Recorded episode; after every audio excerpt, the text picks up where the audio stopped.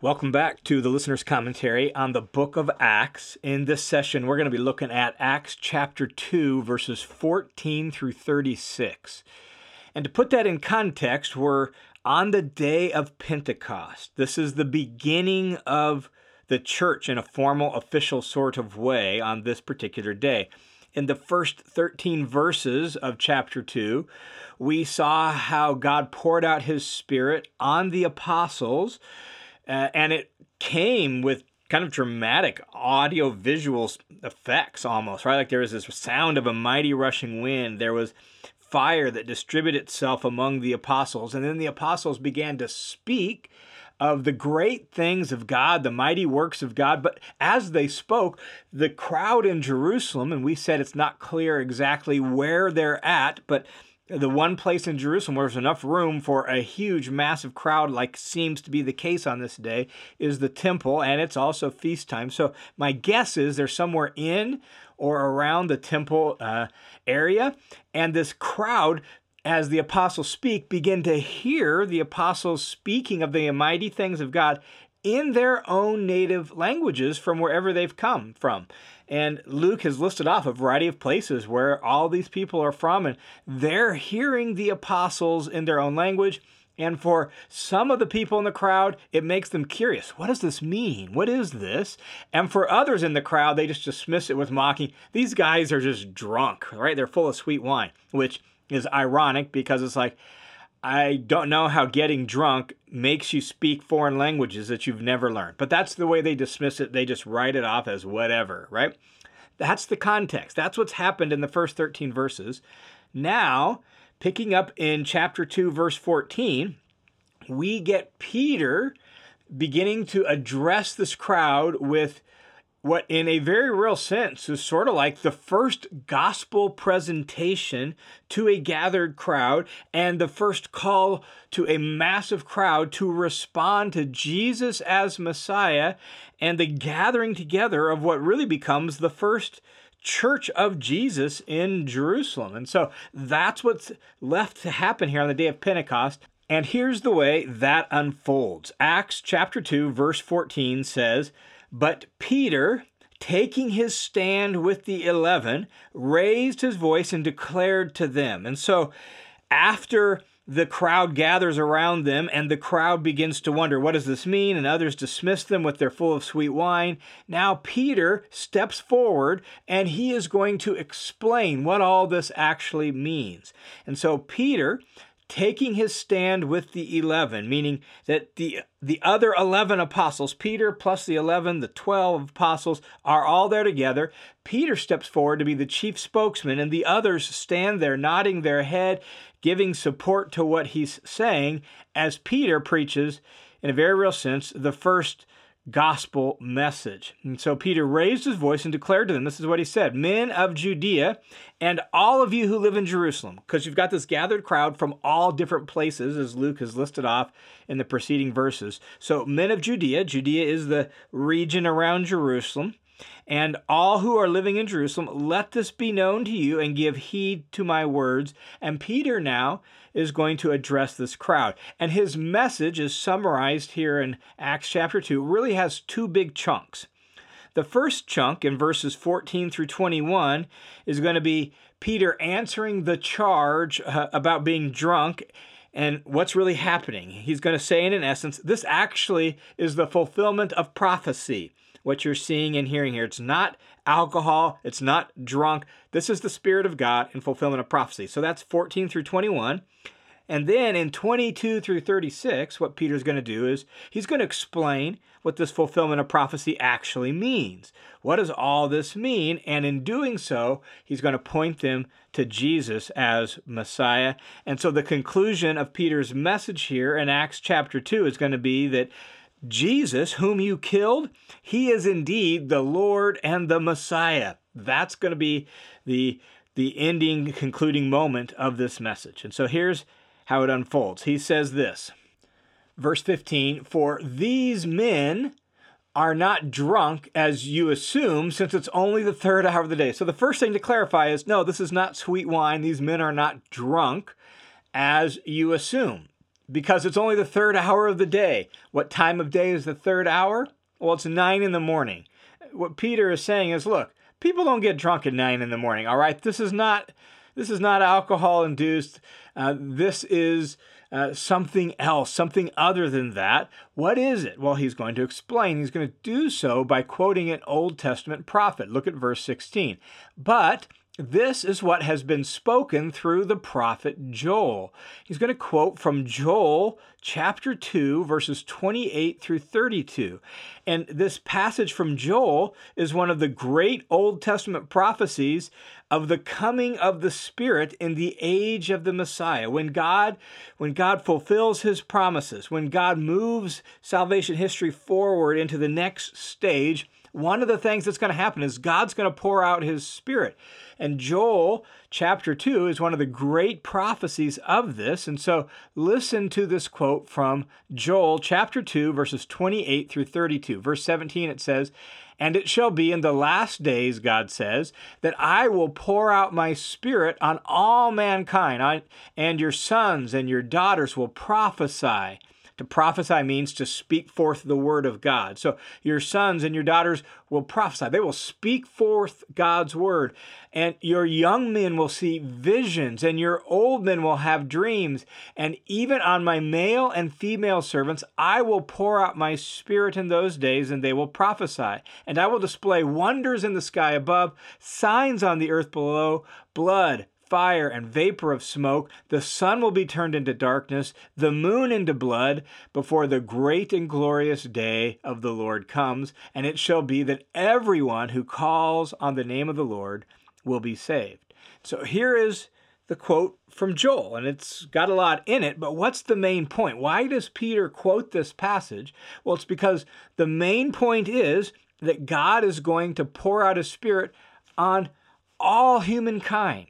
Notice, sons, daughters, young, old, male, female servants, I will pour out my Spirit in those days, and they will prophesy. And so God's going to pour out his Spirit on all humanity in the days of fulfillment. And so Peter's point is, look, what you're seeing is not alcohol-induced. This is God's very own Spirit, and it's the reason you're hearing us prophesy. It's the reason you're hearing us speak forth God's word about his mighty deeds and what he has done, and especially what he's done in and through Jesus. The reason you're hearing that is because what Joel said would happen has happened.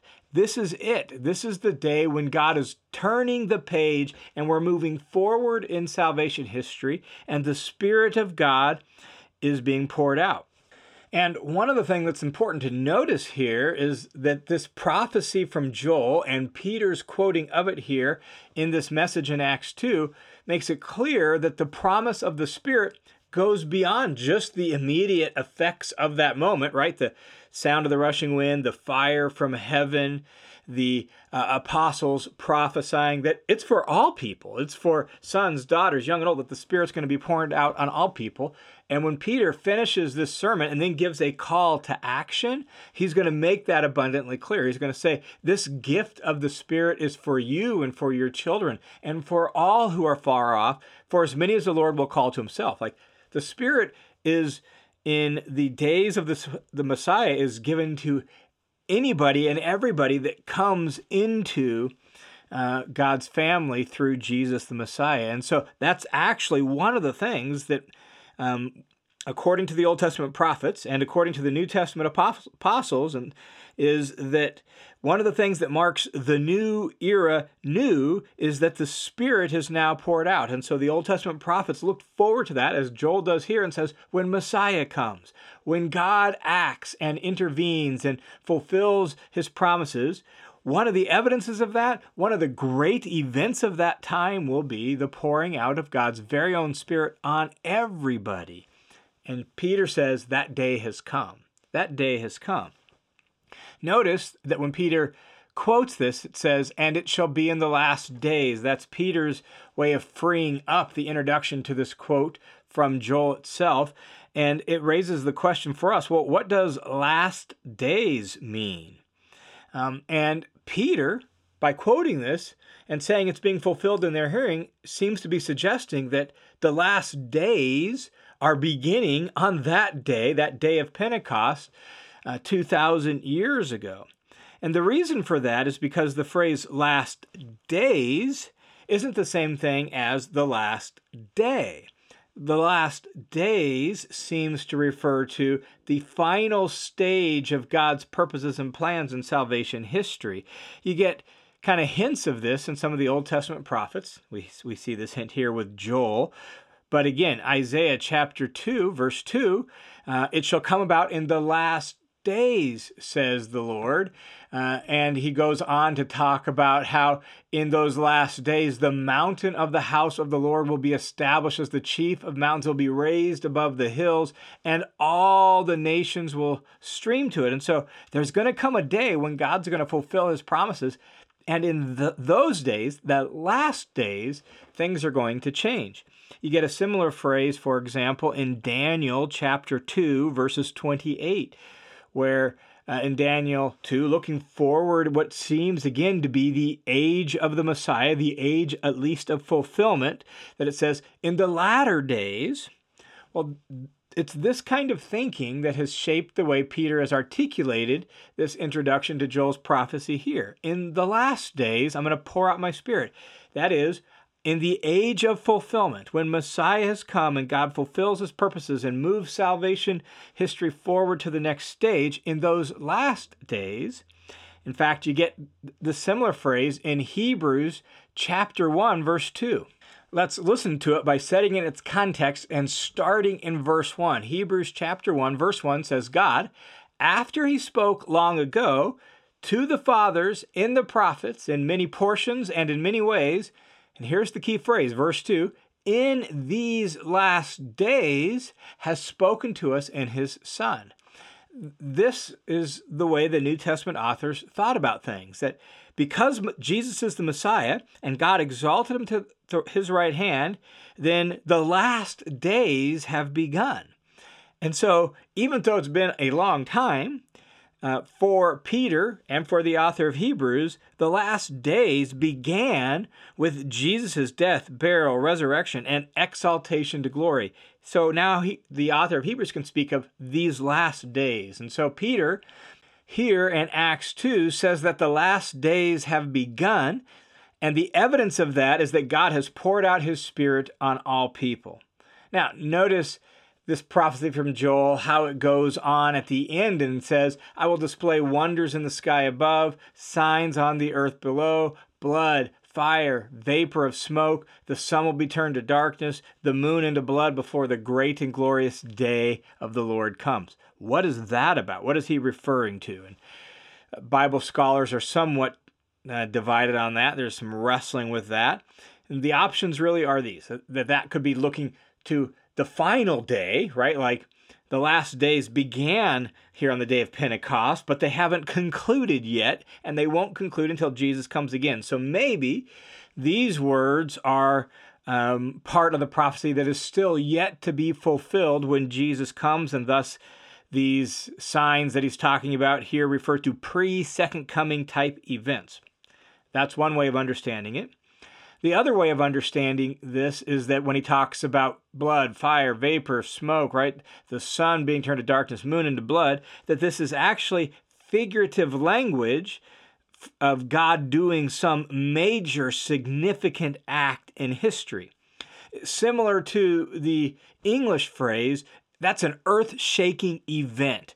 Um, in other words, we don't literally mean the earth shook. What we mean is something significant just happened. And so we're using figurative language to describe an earth-shaking event.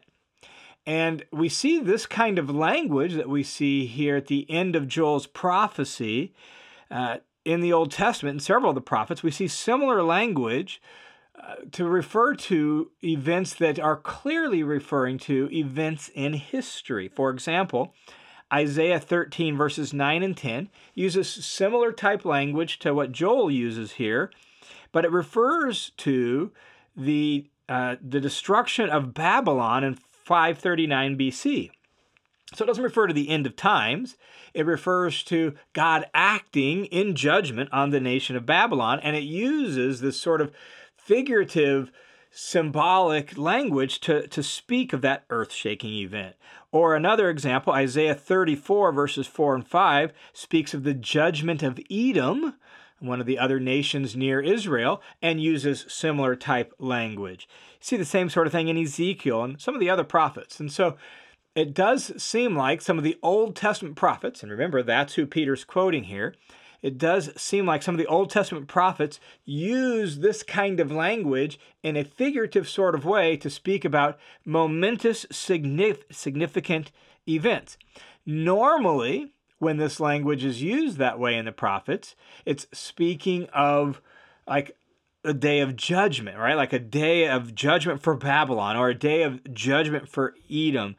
So it's not one hundred percent clear how it might work here, other than just this is a page-turning, earth-shaking event. We are now moving forward in salvation history, and the kingdoms of this world are now um, going to be judged by the great King, Jesus the Messiah. It's not totally clear how to understand this language here. Maybe it's a little bit of both. Maybe it's in a sense of, you know, we're having a major significant event that's going to reach its final culmination point when the great king um, is seen for who he is by all the nations of the world and, and calls them to account. Don't know one hundred percent, but it could be um, language simply being used in a figurative sort of way for this major event, or it could refer to pre-second coming events.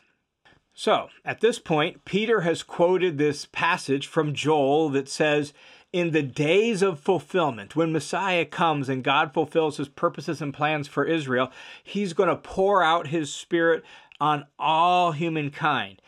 Now, the next little bit of the message, picking up in verse twenty-two, then raises the question of how does verses twenty-two through thirty-six connect with this prophecy from Joel chapter two?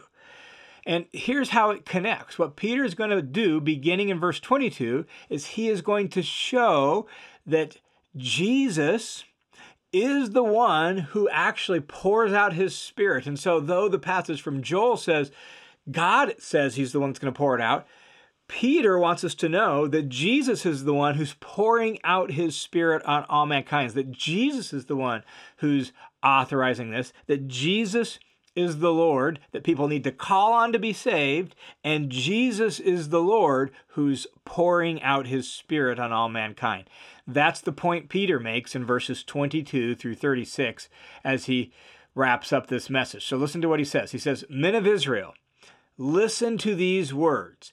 Jesus, the Nazarene, that is from Nazareth, that was what he was known as, that was his hometown. So Jesus, the Nazarene, a man attested to you by God with miracles and wonders and signs, which God performed through him in your midst, just as you yourselves know. Right? How long has it been since Jesus was acting among them? Well, this is the day of Pentecost. It's seven weeks after his death, burial, and resurrection. And so when Peter says, which God performed uh, through him in your midst, yes, they were there. They saw him do miracles, right? Like th- they were eyewitnesses as well. Even though they, uh, initially they may not have believed in him, they saw it. They couldn't deny it. That's why he says, just as you yourselves know. And so God uh, attested to Jesus, credentialed him, verified him by miracles and wonders and signs that they themselves saw. They were eyewitnesses to those things. And so Peter draws attention to that, and then he says in verse twenty-three, this man, that is. Jesus, this man, delivered over by the predetermined plan and foreknowledge of God, you nailed to the cross by the hands of godless men and put him to death. And verse twenty-three has a lot of theology packed into one verse. It's important for us to pay attention to really The, the tension in verse twenty-three. Notice, you have the predetermined plan and foreknowledge of God, so God's sovereignty, and you have human responsibility. You nailed him to the cross by the hands of godless men and put him to death. So Peter holds them accountable. Who's the you? You nailed to a cross? Well, he's holding, he's speaking to a Jewish audience. So you Jews, by the hands of godless men. So even though they physically didn't pound down the nails, Peter holds them accountable and says, you're responsible for it. And so you nailed him to a cross by the hands of godless men. Who are the godless men? the Romans and the Roman leadership. So you nailed him to the cross by the hands of godless men, the Romans, and put him to death. But all of that was in keeping with the predetermined plan and foreknowledge of God. And so Peter holds humans responsible while at the same time acknowledging God's sovereignty. And these things need to, we need to hold them together in our theology as well. And I, I think this verse gives some clarity on how to do that. You have God's predetermined plan. God planned what he was going to do. That's his predetermined plan. He planned it ahead of time. Before the events happened, God planned what he was going to do. He did it based on his foreknowledge. God knows the future because he is beyond time and he's not bound by time. So God can plan the, the future. He can look into the future. So his predetermined plan and foreknowledge, you nailed to the cross. And so you're responsible for it by the hands of godless men, which speaks of their character. So however it all works together, God's plan sometimes is planned ahead because he knows people's choices, because he knows people's character, right? He knows what he can therefore plan to do. And so here in verse twenty-three, we have God's sovereignty, his predetermined plan and foreknowledge, and we have human responsibility. And Peter holds the crowd of Jews that's listening to his message accountable for the death of Jesus. Then he goes on and says in verse four, but guess what? Even though you did this, God had a plan, and that plan involved raising him out of the dead. Look at verse twenty-four. But God raised him from the dead. Now remember, Peter is preaching the sermon in Jerusalem, the very city where these events happened, the very city where Jesus was condemned to death, led outside the city walls, crucified and buried, and then resurrected three days later, and where the rumors and the, and the news of his empty tomb and his resurrection circulated for a month and a half, right? Like, it's in the very city where a, a three-quarter mile walk outside the city to the tomb could verify whether the tomb was empty or not.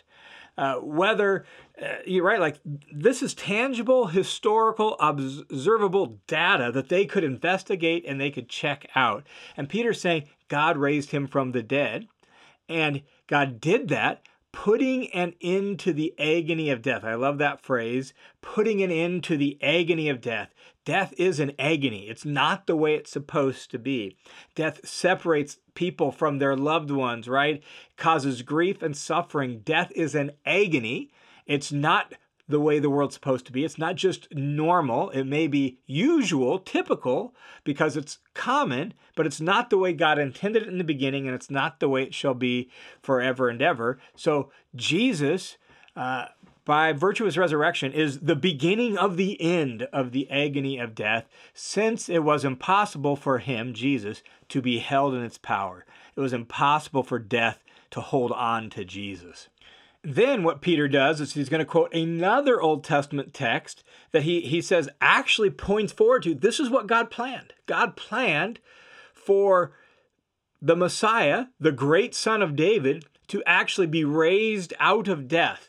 And so he quotes from Psalm chapter sixteen. He says this, for David says of him, so he's going to quote Psalm sixteen, written by David, but he says David was actually pointing forward to, as a prophet, pointing forward to Jesus, the Messiah. For David says of him, the Messiah, David's son, I saw the Lord continually before me because he's at my right hand so that I will not be shaken. Therefore, my heart was glad and my tongue was overjoyed. Moreover, my flesh also will live in hope, for you will not abandon my soul to Hades, nor will you allow your Holy One to undergo decay. You have made known to me the ways of life. You will make me full of gladness in your presence. And what Peter is going to do coming out of this Old Testament quote is he's going to camp specifically on this idea of you will not allow your Holy One to undergo decay. You will not abandon my soul to Hades. In the original context, in the Hebrew language, Hades is Sheol, the realm of the dead. So you're not going to let that happen. In fact, my flesh will live in hope. Peter's seeing all those words, looking at Jesus and realizing, yes, there is an ultimate, great, perfect fulfillment of these words that David wrote, and it's Jesus himself. So listen to how Peter then explains this text and applies it to Jesus. Verse twenty-nine. Brothers, I may confidently say to you regarding the, the patriarch David that he both died and was buried, and his tomb is with us to this day. So David couldn't be talking primarily or even ultimately about himself, because David was buried and he's still in his tomb. His his whole this he he did undergo decay, right? He was left in the realm of the dead. So what was David talking about? Well, verse thirty. So because he, David, was a prophet and knew that God had sworn to him with an oath to seat one of his descendants on his throne. Uh, it's probably an allusion to several Old Testament texts like Second Samuel chapter seven, where God promised to David that he would have an, e- uh, an eternal dynasty, that he, someone would sit on his throne forever and ever, one of his descendants. The oath probably uh, comes from the next Old Testament passage he's going to quote from, about God swore that, that he would um, have a, a, a priest after the order of Melchizedek. So he's probably alluding to and combining several Old Testament texts about the Messiah here. So because he says, David knew this, David knew what God had promised to him, uh, David, verse thirty-one, looked ahead and spoke of the resurrection of the Messiah, the Christ, that he, Messiah, was neither abandoned to Hades, nor did his flesh suffer decay. So Peter's logic is impeccable. Track with him. David died. His flesh suffered decay. He's still in the realm of the dead. Couldn't have been talking about himself. Who was he talking about? Well, David knew that God had promised an eternal uh, a person to sit on his throne forever and ever and ever. And so David actually looked forward and predicted the resurrection of the Messiah, that the Messiah wouldn't be abandoned to Hades, that the Messiah's flesh wouldn't suffer decay. And therefore, Peter draws out the final implication in verse thirty-two. It is this Jesus whom God raised up, a fact to which we are all witnesses. Remember, that's the apostles' job as stated in chapter one. They are to be witnesses of his resurrection. So here's Peter on the day of Pentecost fulfilling his calling and his job. He and the other apostles are witnesses of the resurrection, eyewitnesses of an empty tomb and breakfast with Jesus on the beach and all the other appearances that they have with Jesus. We are witnesses. We saw him alive. God did not abandon him to Hades. His flesh did not suffer decay. God raised him from the dead. And so Peter says in verse thirty-three, therefore, since he has been exalted to the right hand of God and has received the promise of the Holy Spirit from the Father. And so him being exalted to God's right hand as God's right-hand man, seated on God's throne with him, God now has given him the promise of the Father, the Holy Spirit. He has poured out this which you both see and hear. So the, the signs that came with the Spirit, right? The wind and the fire and then the speaking in foreign languages, all the stuff that they were hearing that led to this message. He says this is this is proof that the Spirit has been poured out, and Jesus is the one, this very Jesus whom you saw, this very Jesus whom you put to death, he's the one who has poured out this, this which you both see and hear. With that, Peter quotes one more Old Testament text to really drive home the point. He says, for it was not David who ascended into heaven, but David himself says, and he quotes Psalm one ten, verse one, one of the more commonly quoted passages from the Old Testament and the New. It says this, for David himself says, the Lord said to my Lord, sit at my right hand until I make your enemies a footstool for your feet. This is a text that Jesus quoted. You can read it in, in, in the Gospel of Luke. Jesus quotes this to make this point. How can David's son also be David's Lord?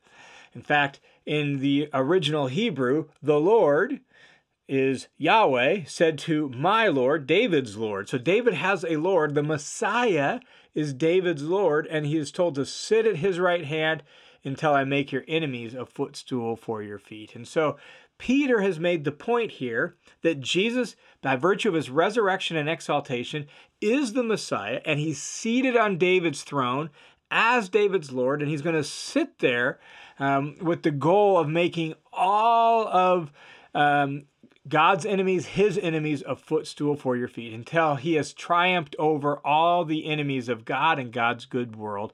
And so with that, Peter then uh, drives home the point of the sermon Therefore, he says, verse thirty-six, let all the house of Israel know for certain that God has made him both Lord and Christ, Lord and Messiah. Jesus is both the Lord on whom you need to call and the Messiah who's King of Kings and, and exalted to God's right hand. He is both Lord and he is both Messiah, this Jesus whom you crucified. Notice how he ends that with that. Drive home that point. Like God, this Jesus, this one you crucified, God vindicated him by virtue of his resurrection and exaltation and anointed him as King, Messiah, and Lord. And that's the first gospel presentation we have in the book of Acts. It's really the first gospel presentation we have in all of church history. Notice it's a declaration of who Jesus is, because to proclaim the gospel is to proclaim news about Jesus. It's not primarily uh, about proclaiming a plan of salvation. It's not certainly proclaiming a moral code or a new religion. It is proclaiming news. The word gospel means good news. And the news is about what God has done in and through Jesus. And the news is that God raised him from the dead. And Jesus is therefore Lord and Christ. He is Lord and King over all things. That's the gospel message that Peter proclaims here on the day of Pentecost. It's the gospel message we ourselves need to proclaim as well. And the pouring out of the Spirit goes right along with that, because the resurrection and exaltation of Jesus and the pouring out of God's Spirit means that the new era has begun, that the life of heaven has broken into the here and now, and the new creation has started in and through Jesus the Messiah and his Spirit. And so now that's available to all people who will put their faith in Jesus as Messiah. So the question left here on the day of Pentecost is, how does this crowd respond to Peter's presentation of Jesus as King and Lord? For that, we'll need to listen to the next recording.